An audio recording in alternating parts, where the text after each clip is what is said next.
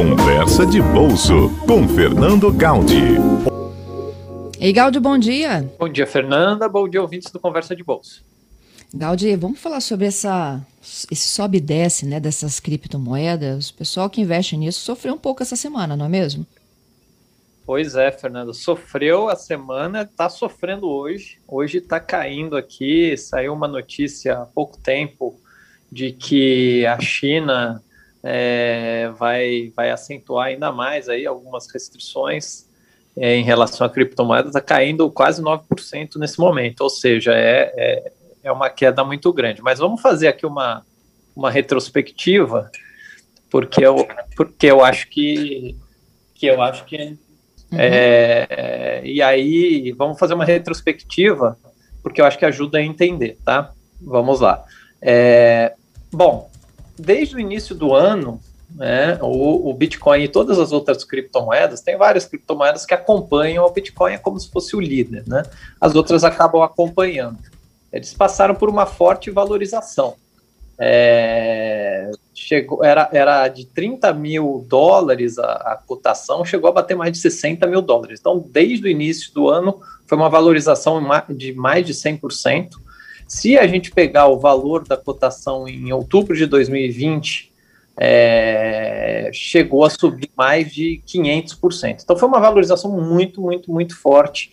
E o que contribuiu para essa valorização foi é, é, a crescente divulgação do uso da, das criptomoedas, especialmente aí do Bitcoin, por grandes empresas e também por instituições financeiras que antes tinham algum alguma restrição com relação a elas.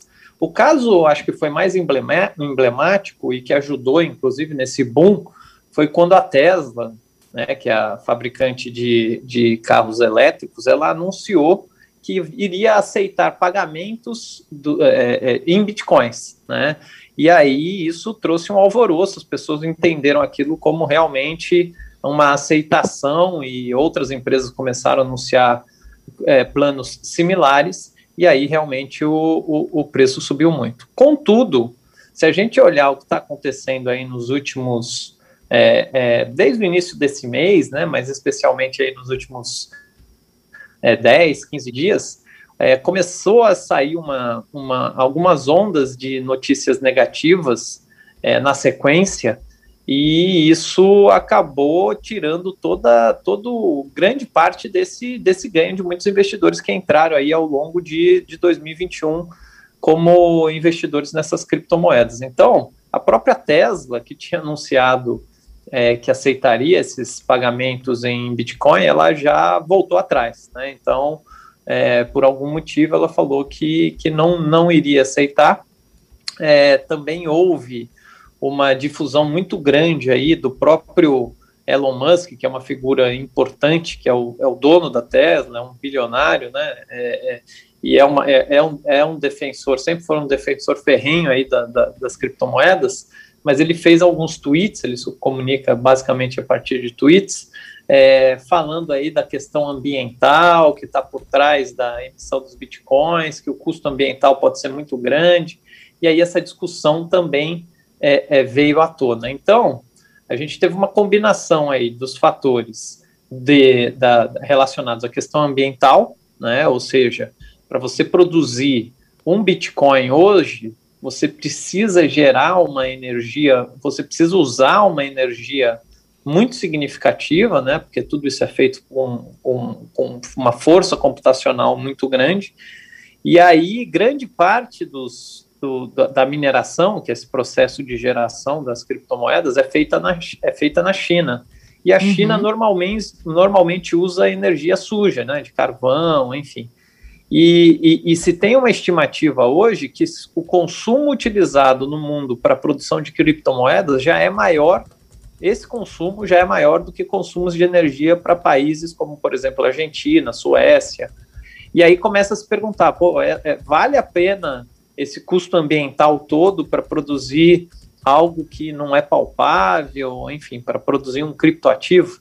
Né? Então, essa primeira questão começou a vir muito à tona. O segundo foi essa, esse recuo da Tesla e essa ameaça da, das regulações, então, dos reguladores, né, principalmente da China e dos Estados Unidos. Então, o, a cotação que estava em torno aí de 57 mil reais, é, 57 mil dólares no, no, no dia 12 de, de maio, agora está em torno da, casa aí dos 38 mil dólares, ou seja, uma queda muito forte, em torno de 35% nessas últimas duas semanas, Fernando. Então é algo que os investidores, aquilo que a gente, a gente sempre falou aqui no Conversa de Bolsa, olha, é, investir em criptomoeda, em Bitcoin, é investimento de altíssimo risco.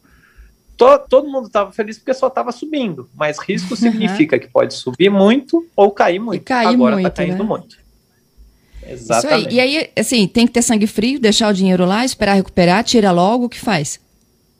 Pois é, essa é agora outra questão, né? Porque tem muita gente que não aguenta é, é, essa perda toda de dinheiro, né? Cair 35% em duas semanas é muita coisa, né? Vamos lembrar aí que, que é, se a gente olhar a, a, Selic aqui no Brasil, né, que é a taxa de juros base da economia brasileira, ela, ela hoje aí, ela está ela tá em 3,5%, né? Então, a gente está falando aí numa, numa queda de 35% em duas semanas, ou seja, 10 vezes né, é, o valor dos juros aqui no, aqui no mercado brasileiro, em que os juros que é de um ano, a pessoa está perdendo 10 vezes mais em duas semanas. Então é muita coisa, é uma, é uma queda muito substancial, e aí realmente as pessoas têm que, ter, têm que ter sangue frio e fazer uma análise se elas estão dispostas a continuar correndo esse risco ou não, porque ninguém sabe o que vai acontecer.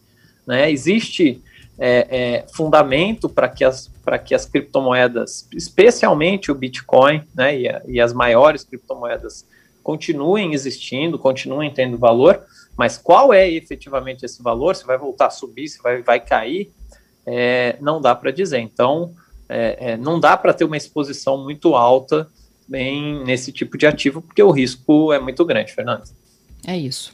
Gaudio, obrigada, viu? Até sexta que vem. Um abraço a você, aos nossos ouvintes e até sexta. Intervalo, voltamos já.